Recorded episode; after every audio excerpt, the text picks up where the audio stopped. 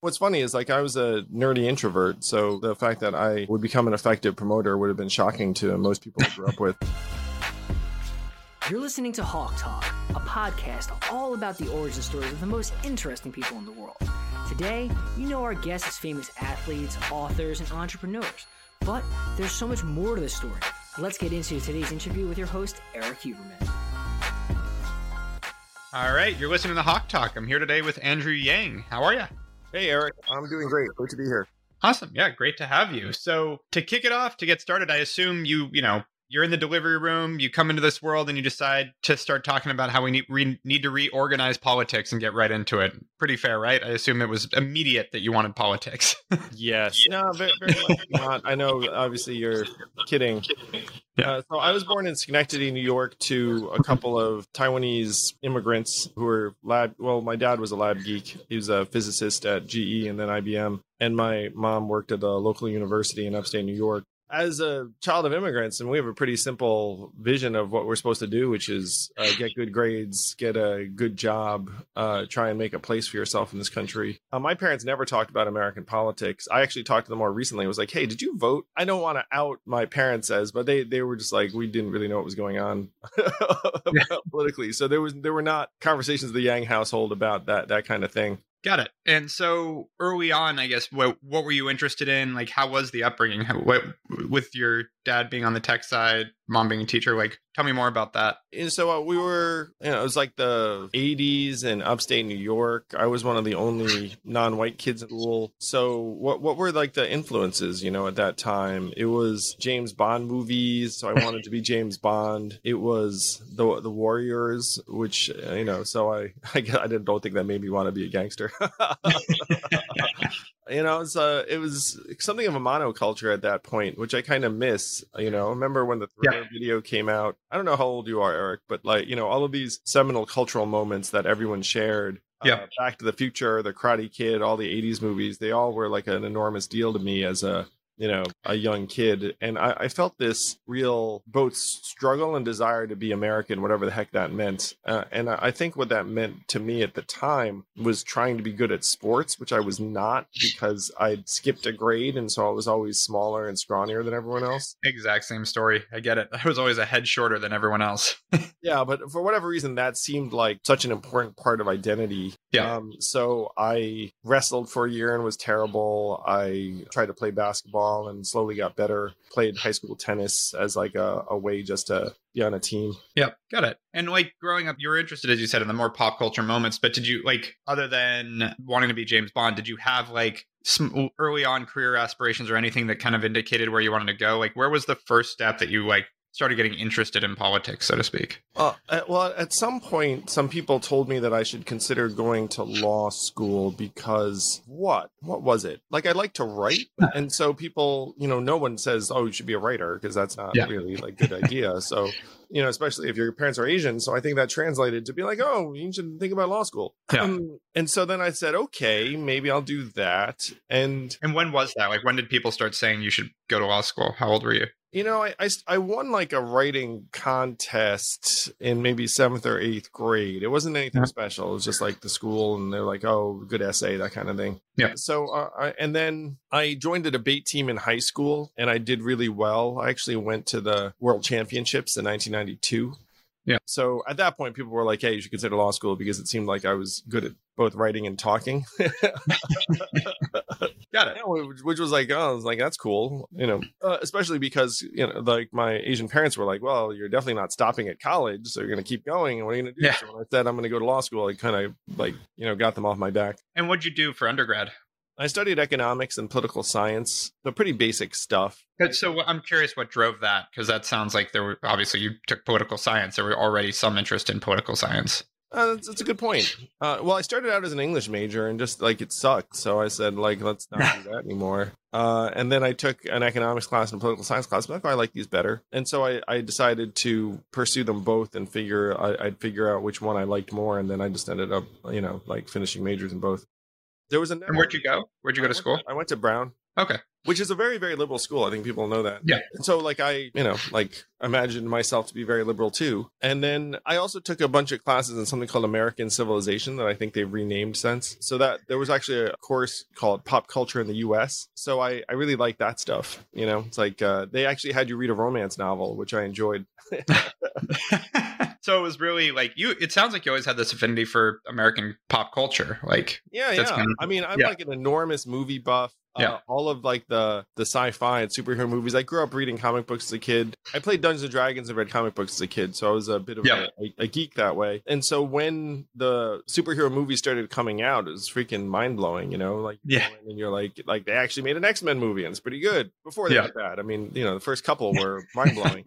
Um, and so that entire arc, you know, I've been very into it. I mean, I still, you know, like still, I still watch the last Batman movie in the theater, nice. stuff like that. And and so, yeah, I'm curious how that tied in. Did it, do you feel like that tied in, or was it just like you had that interest, but you were also professionally more interested in getting into law and that side of things? Like, what? How did that kind of it, influence your it does career? tie in in a particular way, which is like, so I was an unhappy lawyer for five months, and I said to my parents, hey, I, I didn't dream about becoming a scribe when I was a kid. Like I dreamt about yeah. going in the woods and killing something. And uh, they were like, you know, don't understand what you're talking about. But like, like there, was, you know, that there's this sense that you're supposed to try and do something you care about or that's important. And I didn't see that in my day job. So I thought, well, I, I should at least give this a try. Like it, it would be lame to not try. So I quit my law firm job when I was 25 and tried to start a company. Uh-huh. And, and then that company failed, was a dud. Um, what was it? What was the company?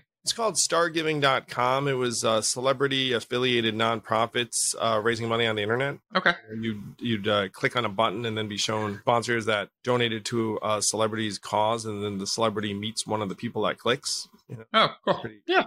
Yeah. Now an early Omaze. Yeah, it was it was an earlier version of Omaze um, in okay. dot com 1.0. It, it, didn't work. The dot com bubble burst, and no one cared about our little company. But I, I, learned a lot. I then worked at another company that ran out of money, and then another company that didn't reach its goal. So I was like rattling around the startup scene for years unsuccessfully. Yep and during that time you know it was, it was a struggle uh, because a lot of my friends who'd stayed in the law were doing well and i wasn't really doing that well honestly and so you know my confidence was up and down um, i you know i i um, went to the gym a lot during that time because that was one way i could feel good about myself yeah. Um, so this is my, you know, late twenties. So uh, yep. between uh, like 25 and 31, uh, I would throw parties on weekends at bars and clubs downtown. And this was after 9-11 so downtown was very desolate so they were very eager yeah. to have anyone who could bring people. Yeah and I, I, don't even think i was necessarily like extra popular at that time. It was just that you know i knew enough people that knew enough people particularly in the asian party scene that if you just said like hey there's going to be a party at this place then you could get hundreds of people to show up.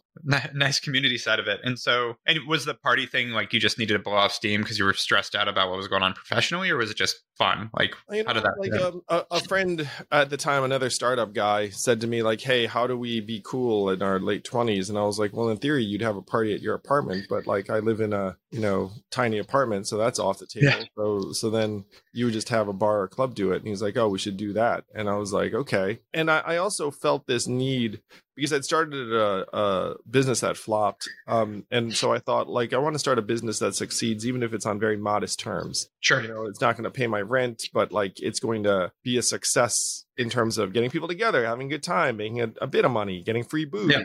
whatever it was. So it, it was like a way to to build some experience, some leadership skills. I mean, it's funny to think about a party network that way, but I, I will say that no. if you look at some of the most successful entrepreneurs out there, at some point in time, they were promoters because yep. the skills are essentially entirely analogous. Um, yep. One person that comes to mind for me is Mark Cuban. Like he owned a bar in college and like you know just had had a lot of people come through. It builds like a certain type of courage to put yourself out there and and like also some thick skin because there are always some assholes who show up to a party and like yeah.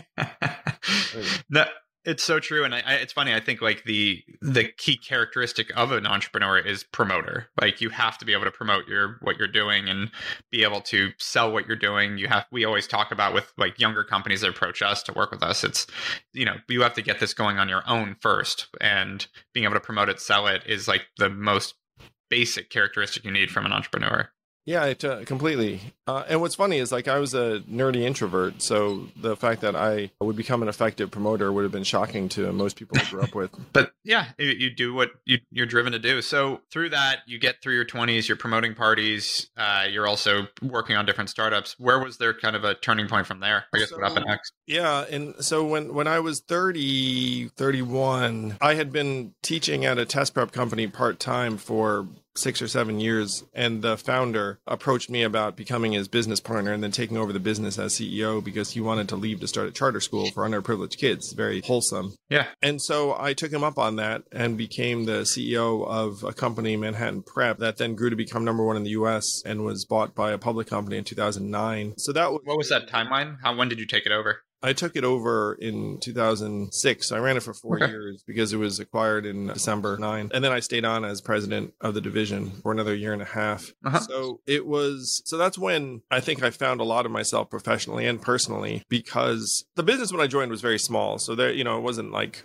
you know like i was just stepping into something that was a sure yeah. thing. But it, i had really good instincts for that business because i'd been an instructor for a number of years and i'd also been someone who'd applied to you know grad school and the rest of it. Yeah so we eh, and and I really liked caring about the teachers and the students. Our claim to fame was that our turnover among instructors was literally like five percent that of the national companies. Wow! Because we paid four times more. But I also invested in culture and like a liaison and annual gatherings that we'd pay for your travel to, which was like unheard of for a company in our space. Yeah. You know, so those were great times. And I also met my now wife during those years. It's tough when you're a startup guy and stuff's not working to feel settled and be in positive relationships. Yeah. And when your startup has like some stability, then you become more stable. So I, I feel for people so on the path because it's tough. You know, it's like yeah. I see it all the time. Super grateful to my wife. I mean, she did not know what she bargained for when she decided to get together with me because, you know, when she and I met, I was like the head of this little education company and she's like, oh, it's cool. And then, you know, little did she know that I'd run for president later. Yeah. Little yep. did you know yeah, I mean, I think that's what we all sign up for. Just don't tell your partner what lies ahead.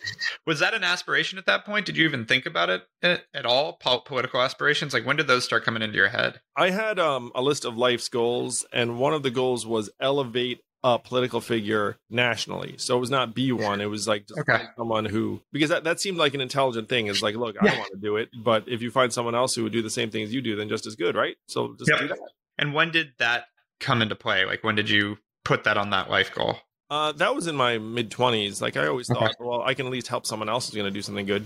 Yeah. So you did have an interest in politics by your mid 20s. Got it. And so, okay, so you sell this education company, run it for another year and a half, and then you just leave, or did you have another plan or something you wanted to get into? So then I did something very, very strange, which is I started a nonprofit called Venture for America that I uh, ran for six and a half years. Uh-huh. And, and, did you make like were you was the exit meaningful to the point that like you're like I'm good I had my exit I don't need to worry about working or was it it, it was uh you know it, it was in the seven figures so like I felt okay. good for at least a particular period yeah. You know, it wasn't like never work or a day in right. your life, but it was like, look, I should probably try and figure out something positive to do. So, I mean, I could have tried to to uh, join or start another business, and I dare say that you know, like people would have been interested. But I had this idea to, to help train the next generation of entrepreneur because I thought that our country was going into a ditch in large part because all of our top educational products were becoming bankers, consultants, lawyers, or working in big tech. And I yep. thought that, well, I'd rather have more of them startups in Detroit, Baltimore, New Orleans, Cleveland, Birmingham, St. Louis, a lot of places I hadn't been before. It was like a very wholesome idea. Yeah. Um, but but I, I, already sensed that there was this brain drain. And I was like, well, if you could help reverse the brain drain, then that's like a, a win. Yeah. Um, so I, I did that between 2011 and 2017. It was a very big part of my life. Uh-huh. You know, I, I invested some of my own money, but mainly I invested my time. We grew from nothing to, uh, you know, like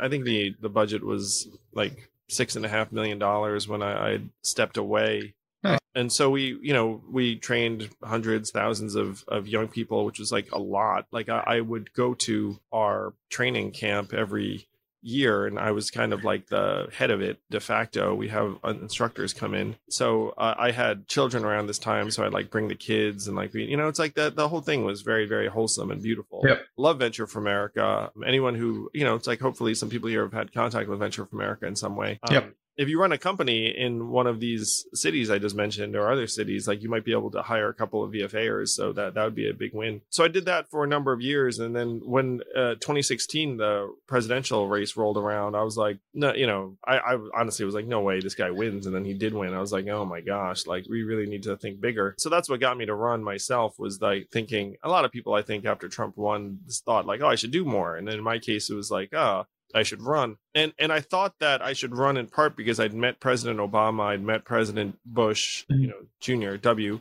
I'd met President Clinton, and frankly, none of them were like, "Oh, these guys are like so much, uh, you know, smarter than me," and like, yeah. it's like they're just dudes, you know. And so, yeah, like, they, like, they, like, oh, you know, like I can do what they do. I mean, it's like you know, yep. for the most part, just going around talking to people. yeah, no, it's funny. Like that's something I think a lot of people when they start to, whether you're an entrepreneur, you get out in the world and you start to meet these like larger than life figures, and you realize they're not larger than life; they're just other people, and like no one's that smart. Of course, I mean, in, in my case, you know, you feel like you're in the presence of something unusual. I'm kidding. Yeah, yeah, exactly. you come in with that bravado, but yeah, it's in person you would see I'm like seven foot two.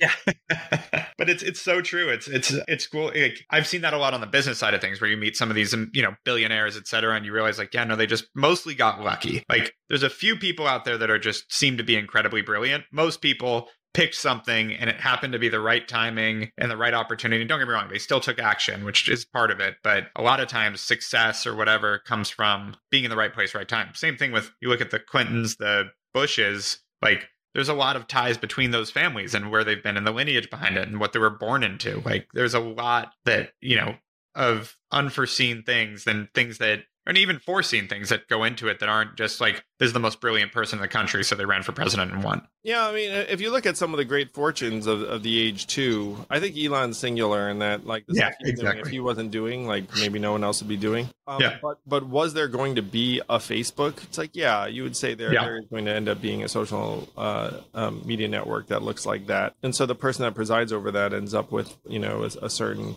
level of wealth and prominence. You you could say like there there was going to be a mega online retailer in the form of Amazon. Yeah. Now they've done like a much better job of morphing and getting into more things. But you know, so there is a combination. I mean, these people are phenomenally talented in some cases, but it's also you know, it's like if I you know I think about this for myself sometimes, Eric, and uh, you know where like you know a thing I suppose, and, and I don't know if I like I don't think I had ambitions in this area. Um, but there there are different people that come to conclusions at different times where even when I was planning to run for president, and this is in my book, like the original name for the campaign was UBI 2020. And then because I was like, well, it's just about the ideas, but like people don't uh, care as much about ideas as they do about people. You know, you kind of need a person to hang it on. Um, and this is what entrepreneurs find too, is like you think it's not about you, but it ends up being about you. Yeah. Even if you don't want it to be about you.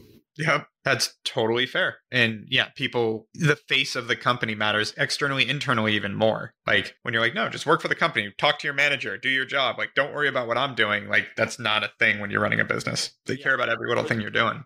Yeah. If it's a startup and it's in person, I liken it yeah. uh, sort of to being in a family where it's like, if, if like I, I, you know, I have two kids now. And if I say, hey, do this, and then I do the opposite, it's like no one's going to listen to what, you know, my kids yep. like, no, you know like if dad's on his phone all the time and then dad's like don't go on screens they'll be like what the heck are you talking about like yeah. all day and i'm like oh, yeah. got yep. me there son yep it's happened to me this meeting's mandatory and then i don't show up and everyone's like what the fuck so yeah totally get that and so all right so you you're running your nonprofit and then Trump wins, and you so did you immediately go, "This is ridiculous"? Like, I guess I have to put my name in the hat. Like, was just because you had no prior political side, right?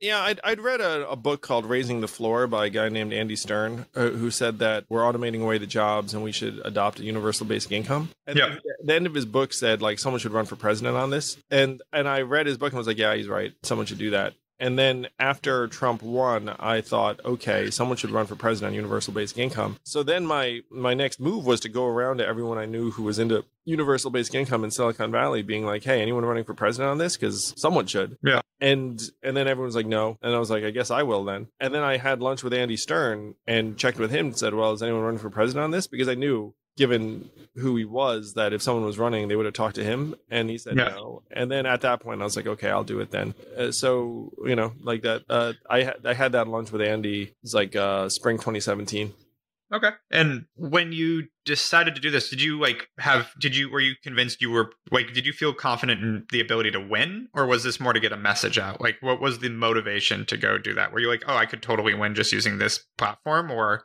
was it i think this will be a great way to get that message out win or not? Yeah so i, I wanted to be a credit to the cause uh, and I, I, looked at how much money 2016 republican candidates had, had raised and yeah. i was like i was like i want to beat like you know like half a dozen of these dudes like i, I had in my mind's eye i was like if, if i raise 10 million dollars to make this case like i will have done something very very positive and that's like a fine way to spend a couple years of my life um, yeah. we ended up raising 40 and uh you know wow. like and, and going pretty far but I, I, had in my mind's eye, I said to someone, it's like, you know, raise 10 million, like, uh, like that, that would make me feel like we got the megaphone out. Got it. And so, so it was that it was, you got, it was about the megaphone more than like you wanted to actually be the sitting president. I assume if it happened, it happened, but the motivation for this was really to get that message out. Is that fair? Yeah, totally. I, I didn't expect to win. Yeah, got it. So, I mean, anyone who got behind me, thank you, thank you, thank you. And we did genuinely give ourselves a chance to win. But you know, when I when I set out on it, I wasn't like I'm going to be president, like you know, and uh, yeah, like you know, it was just like, hey, we're going to do a ton of good. No, that makes sense, and it seems smart. I mean, you definitely got the message out there. I think it's a lot more topical now, and like going in it with realistic expectations, like because I think a lot of people go to this and raise a ton of money, and they don't get out of it what they want to because their expectation was they're going to step in from the outside and be the next president. And I watched that even you know, and I, I liked some of what he stood for, but Michael Bloomberg, like they started late, they raised a ton of money, he spent a ton of money, but they never really got their message out. And I don't know really what they were going for. And then it just fizzled out. And it's like, that was, you know there's there's ways to do it that you can still accomplish something that you can walk away and have production without actually necessarily getting the seat which i think is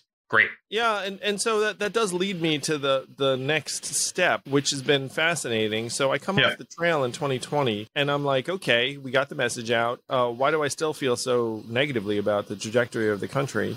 And after digging into it, I realized the problem is the political system, that we have this duopoly that doesn't actually solve any problems. Yeah. Uh, each side can just look at the other side and be like, look how bad they are. And so you have this really polarized yeah. culture. You have this dysfunctional legislature. And so I said, well, like, how do we fix that? And what I realized is that we have to move to multi-party system, at least three parties, ideally more like five parties. And what, what's fascinating about this, Eric, is that none of the stuff's written down. Like there's nothing in the mm-hmm. Constitution about number of parties. They actually hated political parties yep. uh, at, at that time among the founders. So then the Democratic Party and the Republican Party just kind of rose up and divvied everything up and invented themselves, but they're, they're like no rules around it. And so, you know, started a new third party, the Forward Party, which I dare say is going to wind up being very resonant with entrepreneurs and business people who aren't super ideological and just want to get stuff done and, you know, are pragmatic. Yeah. So uh, that, that's what it's led, that's what it's led me to. And one of the mistakes I made, I make this, I've made this mistake actually any number of times in my career, um, is that I, I thought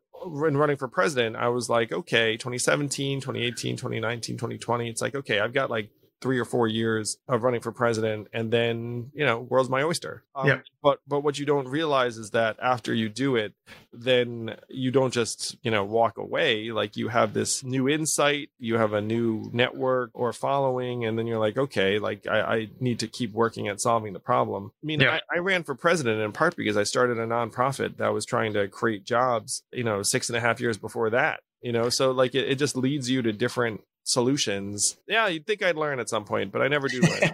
well, it all leads into each other. I mean, it, you know, you you also had before your nonprofit, you were in education, and now you're develop you're still developing young people to try to do things with your nonprofit. And then you went from that, you realized how the the problems they were dealing with were not just education, but other types of opportunity. As you said, jobs are being outsourced and automated to at a rate that we're not going to be able to have enough job replacement at some point. You know, it doesn't seem like a problem today, but pretty soon it will be. And they talk about the truckers. And as soon as we have automated trucks, like how many jobs go away just because of that alone? Like three and a half million, be... but who's counting? There you go. I'm, I'm on with the expert. so, and tell me, and, and I want to take a step back real quick on, on the sort of campaign trail, et cetera. Like, what were some things that surprised you about that? What was it about? Like when you went to run and you went to go speak, were there things that like obviously we all watch it on the news, we watch speeches, we see people traveling around, you know, as they say, kissing babies, shaking hands. But what was like what surprised you about that whole period that you're like, oh, this is a little different than I thought? What surprised me was just how big a role the media plays. Uh-huh. Where like I, I, could spend three days in South Carolina and the only thing anyone would care about was me doing the Cupid shuffle in a community center. Yeah. Like, you know, I went to like, you know, 12 places after that, like a Latino yeah. community, a domestic violence. It doesn't matter. You yeah. know, like, like that, there, there's like a, a massive uh, funhouse mirror effect going on. It's really powerful. I felt really bad for a lot of the other presidential candidates because we'd all show up to this thing and just no one would care about what a lot of them were doing.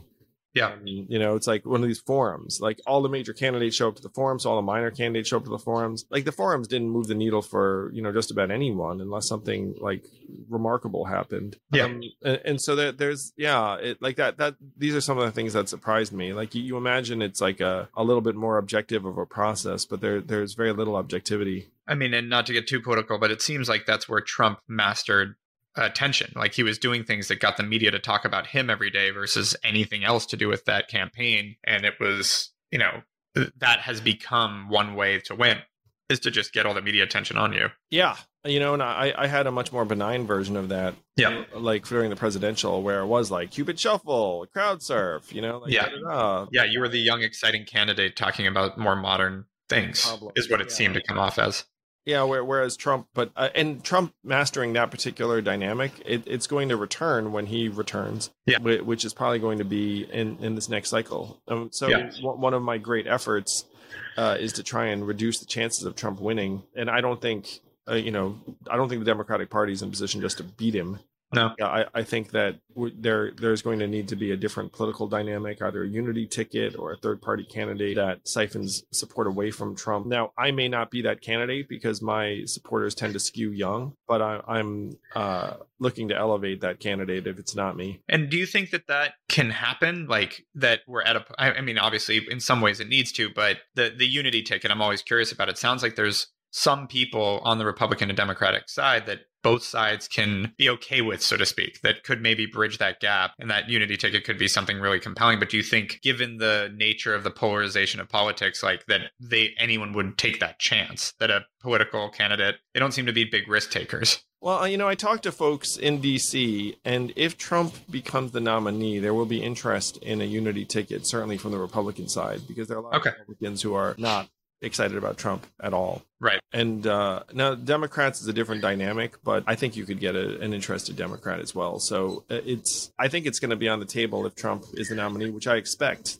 And is that that's a one of just with talking to someone that knows this stuff? I'm curious. Is that a possibility in terms of on the Democratic side? You've got an incumbent. You've got Joe Biden, and I'm assuming he's not stepping down. I don't know how that works. If I don't know if we've had precedent that the incumbent just goes, "No, I'm okay. Go ahead and someone else run." But Oh yeah, yeah. The, so there have been instances where the incumbent has stepped aside and said, hey, "Okay, one termer." For for Joe, the primary issue is his age and his health. Yeah, he'll turn 82 in 2024. Yeah, and so you have to know that he's probably not going to finish the second term if he goes up again. And so, yeah. you know that introduces another question too, which is that people aren't that excited about Kamala. She right. five points worse than Joe. So you're like, yeah. well, if we sign up for Joe again, what we're really getting is President Harris sometime in, you know, the, the not so distant future. So that there are a bunch of issues. What I'm hearing is that Joe, Joe thinks he has to run if it's Trump because he thinks he's the only one who can defeat Trump. Yeah. That's what I'm hearing. Yeah, which is where it gets worrisome because I don't know that, he can again because exactly what you just said. Both of them are getting into the point of geriatrics that it's like. I mean, Trump, Trump will be 77. Yeah. You know, Joe will be 82. Yeah, yeah. Hey, listening to that, a lot of people listening to this is like, if you had a credible third party or independent or unity ticket where the people were like under the age of seventy, you'd be like, I'd probably prefer that. Yeah. the, the, fact is, fifty percent of Americans aren't wouldn't be excited about either Trump or Biden. Yeah, I, I think that's. Is it fifty? I would assume it is actually even higher than that. Honestly. You know, it's it, it's tough to parse out the numbers, but it, it's Sure. 50 plus. Yeah. You know, may, maybe 57. was Yeah. what I saw. Got it. And so I'm curious. So you're building out the Forward Party. Like, what's next for you? What do, what do you kind of? You, I know so far you've kind of fallen into it that you haven't uh, not quite fallen into it, but you you didn't predict to be running for president when you started the venture side. So now that you've started forward, it what do you want to see the next five years? What are you hoping for? Is it that third party starts to come up, or what? What is exciting to you? Yeah, it, it, it's good fun. So I've been making common cause with other third party organizations and efforts and leaders. So that's the libertarians. Uh, you know, it's uh, folks Mhm. like the Serve America movement and the Renew America movement.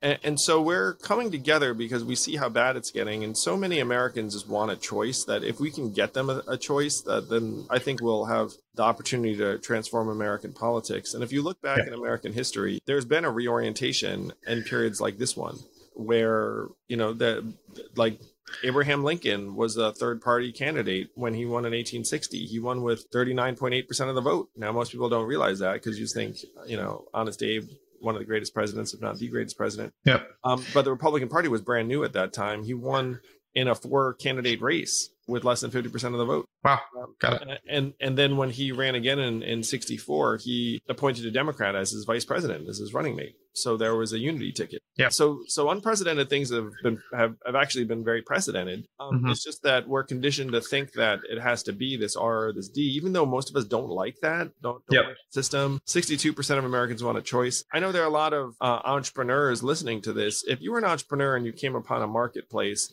and 62% of people wanted a, an alternative to the two providers, you would start a third provider immediately. Um, Yeah. Which is, which is what I've done with the Forward Party. The question is whether enough people will invest time and energy to to have us grow at the rate that we need to. But I think it, I think the answer is yes because we you have so many people just throwing their hands up in disgust at the the current environment and the system.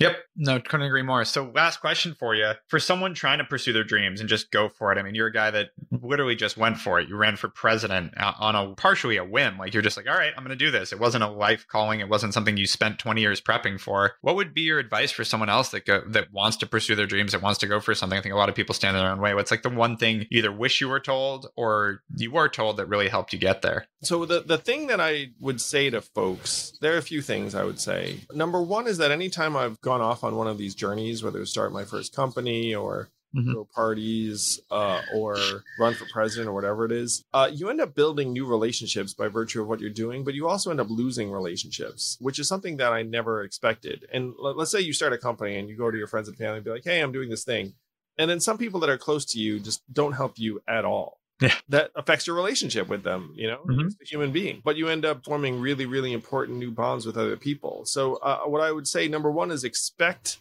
to gain new relationships and lose others. Uh-huh. and if you go in with that expectation then it's very very helpful.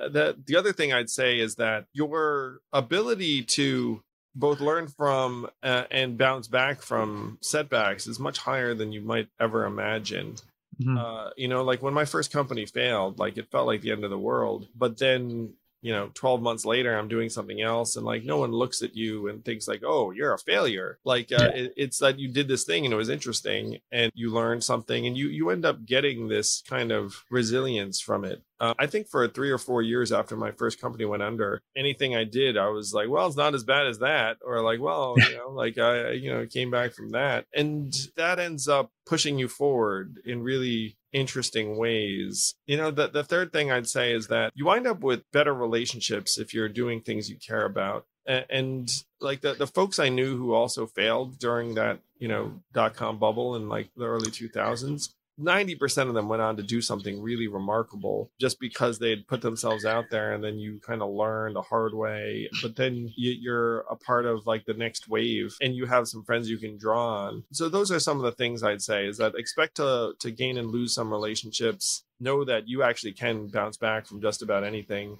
within you know within reason and uh and the third is that like the folks you meet regardless of whether they succeed or fail like the, this first time like a lot of them will end up doing remarkable things and so it, it isn't always necessarily on you like if your thing's dud um, one of your friends will like be like, "Hey, I'm doing this thing," and then they'll call you up. Yep. You like you don't need to be the CEO and founder of everything, you know. Yep. That's one of the big lessons of my of some of my experiences. Like I'm very happy to come and be your lieutenant for a, a while on this thing. It doesn't all need to be, you know, like my jam.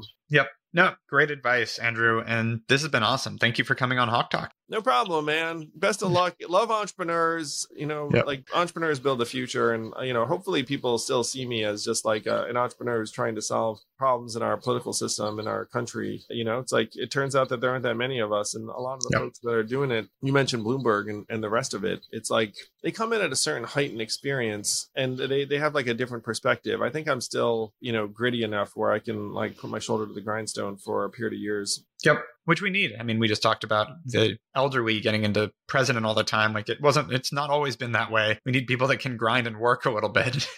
yeah. Like uh, those, I thought that was part of my identity too. Is like, you know, I'm like the Asian entrepreneur. It's like, if there's anything I should be able to do, it's uh, work hard. Taking advantage of the right stereotypes. I like it. yeah. All right. Thank you, sir. You've been listening to Hawk Talk.